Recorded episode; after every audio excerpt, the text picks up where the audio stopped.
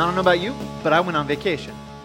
It was very nice. It was like a week or two ago. I can't remember because of the jet lag and whatnot. But I need to ask all of us a question because it'll help me with my sanity. I want to make sure that I'm not crazy when I have this opinion. And so this is kind of like group therapy. Thank you. So here it goes. I took an airplane. In fact, I rode on two of them because you have to get there and come back. And as I was going onto the plane, well, you know what? Forget that. Let me just do this by hands. Hands up for it's all about the window seat. Very nice. Hands up for the aisle. Ooh. And we're about split, so I'm not crazy because it proves my point. Now, here's my point. What's your point, dude? This is my point. The middle is the worst. Can I hear it for that? Thank you. Yeah. Well, there's a little bit too much eagerness from these people on the side, though. We might have to do the passing of the peace once more. But yes, the middle is the worst. Thank you. The middle is the worst. Crazy stuff happens in the middle.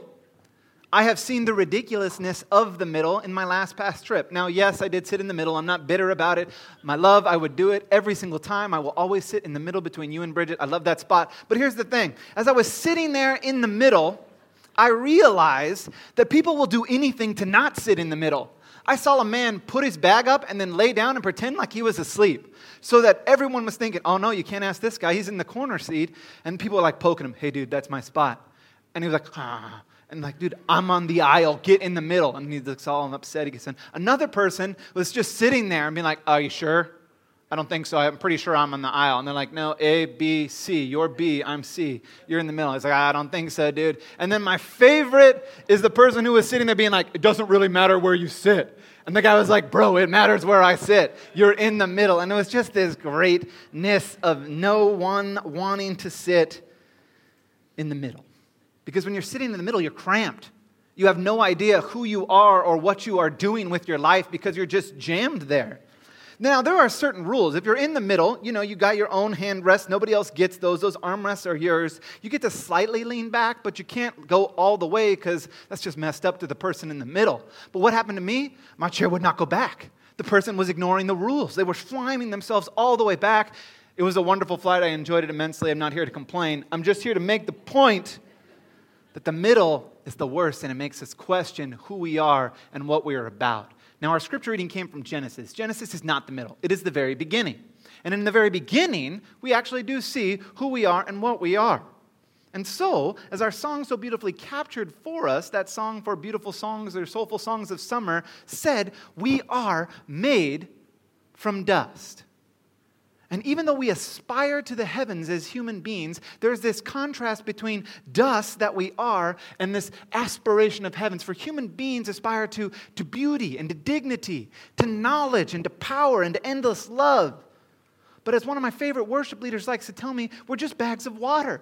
We're heaps of protoplasm running around, wandering through it. And Job even says something like this Job says this. If, well, actually, it wasn't Job, it was his friend. If God places no trust in his servants, if he charges his angels with air, how much more those who live in houses of clay, whose foundations are in the dust, who are crushed more readily than a moth? We hear that and we may even go to this extreme and say, you know what? We really are nothing more than dust. And it is a sober fact that we must come to realization if we are dust, and to dust we shall return, it doesn't matter what we aspire to. But there is distance between what we are and what we aspire to. And in the mix of that distance, there's ridiculousness, there's tension, there's beauty, there's love, there's compassion, there's cynicism, there's all this stuff in the middle. And that distance is the real difference, I think. Because when God created the world, He spoke everything into existence.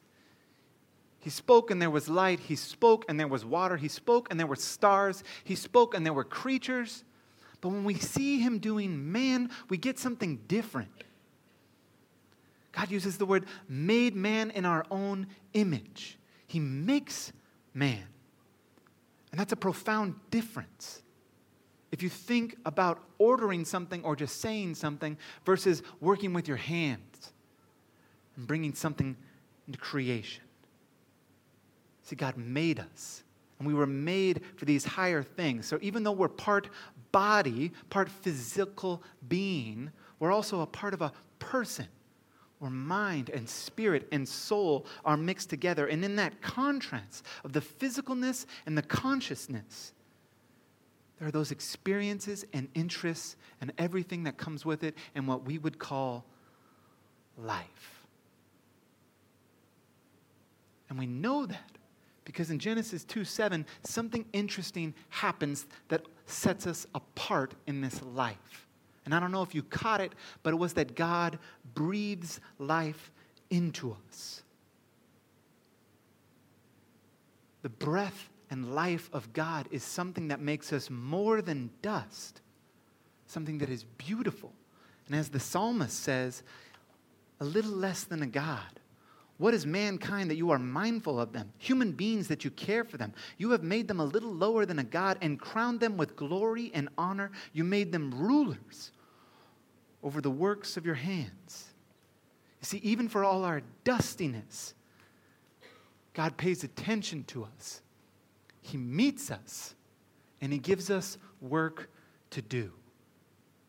Out of dust, God breathes His life in us and we receive power and purpose. And that's who we are and what we are. We are His dust breathed, created beings who cooperate and work with Him in harmony with the earth.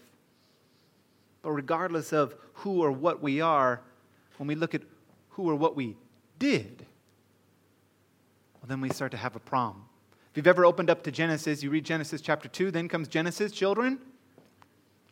Chapter 3. Excellent, sir. Well done. Now, after chapter 3, you know what you get? You get introduced to two characters, Adam and Eve, and then it just says a little bit about them, and then the next title for the next chapter is called The Fall. That doesn't talk about anything good, it just goes straight into the fall, because that's what happens. No matter who or what we are, what we did is fall. You see, we refused to be dust, and we wished and desired to be something more. And you know what happens or what happened when we wanted that. There was pride, there was doubt, there was betrayal, and then there was a little bit of eating. And generation after generation then was marked by murder, by lies, by greed, by envy and laziness, and story after story in the Bible, we see sin. Beauty and perfection with God was separated what was exchanged was dust and death. Because of sin, all of us are condemned to death, death, as if we were simply dust to be swept away. And I think we know what it feels like to be dust. Everyone's experienced the frailty and the failures that come with being dust. And it's not hard to look around and see reminders of it constantly with things like Alzheimer's and loss, estrangement of families. We look at our world where we have obesity and famine in the same place, extreme wealth and extreme poverty, and the threat of war seems to always be looming. And if all of our life is just a dust filled existence, then it's no wonder that we choose this last song as a song that speaks to our soul with a question that we cry out Could all that is lost ever be found? Could a garden even come up from this ground? And if it was left to the ones that God put in charge to work the garden, well, the answer is no. But when we read 2 Corinthians 5, verse 21, we remember that God made him who was no sin to become sin for us so that we may be saved. See, out of sin, Christ Jesus dies for us, and we receive forgiveness and eternal life, and you might call that salvation. And I think sometimes we make the mistake of thinking that that's all there is with salvation. It's a nice little bow, you know. Okay, I get it. We were bad, Jesus died, now there's forgiveness, I'm to die, I'm to go to heaven. That's nice. It helps me with a very positive outlook on life. But I think when we read salvation into that, we are making a mistake for what salvation truly is. Now, hear me on this. You are forgiven, and you will receive eternal life on account of Christ Jesus. But the answer is not just some mental acceptance and checklist leading to no change. I like to think that that's like sitting at a window, looking out and seeing all the stuff that you're flying over, but you're separated and you're apart from it. And you think all you have is eternal life, and that's going to come when you die. Well, that's kind of like sitting on the aisle and just being ready to go. As soon as this flight hits the ground, you're the first one out. But in 2 Corinthians 5:17, we realize that we have a new life in Christ. Yeah, we receive forgiveness and we receive eternal life, but we also receive this new life in the now. In the midst of the dust that we experience and that we are, we have new life now. And just like in Genesis, we also receive power and purpose. Now, salvation may have taken place in a moment on the cross, but salvation is lived every moment of every day in our lives. And the new life that we have is not lived on a window or on an aisle, it's lived right here in the middle. And I want to take a look at three thoughts about this new life in Christ that we have. And this is from Dallas Willard. It helps us kind of understand how God changes our lives. And I think this will kind of help us look at this new life and how we live this new life by the power of the Spirit that God has given us in our faith and baptism. So here's the first one. I'm going to, I'm going to read it and try to explain it too. Salvation is a new life, right? The presence of a new power within the individual. It's something that we have. It's something that He has given us. It is not some distant power that was only in the book of Acts or that only Jesus had. It is the true living Spirit of God inside of us. He has given you this new power to live a new life and it's marked by an erupting into a break with the past through a turning and repentance, a changing of our mind and a changing of not wanting to live a certain way anymore, but realizing that there is a life for us now. A doing away with the old way of thinking, with the old way of dustful living. The Apostle Paul says it like this in Galatians when talking about what kind of life comes from living for your own way, from not walking in that new life. It's obvious what kind of life develops out of trying to get your own way all the time. Repetitive, loveless, cheap sex, a stinking accumulation of mental and emotional garbage, frenzied and joyless grabs for happiness, magic show religion, paranoid loneliness, cutthroat competition, all consuming yet never satisfied wants, a brutal temper, an impotence to love or be loved, divided homes and divided lives, small minded and lopsided pursuits, the vicious habit of depersonalizing everyone into a rival, uncontrolled and uncontrollable addictions, ugly parodies of community. We turn from a life that wants our own way and we begin to live the Jesus way. And that allows us to be released into forgiveness, a daily reminder, a daily dying to sin, and a washing away and a scrubbing of that life, wanting no more of it. And we do that because of what He puts inside of us. The second point is this an immediate but also a developing transformation of the individual character and personality. If you're like me, you struggle because you couldn't get it right away and you couldn't be perfect every single time. And so you think that all of it was just a mistake or none of it is really real. There is an immediate change, yes. You move from death to life on account of Christ Jesus. And then for the rest of your days in the middle, you spend them transforming and developing daily Each day gets a little bit better than the last. Each day you confess your sins, and each day you reflect on how the Spirit can move you to be something more.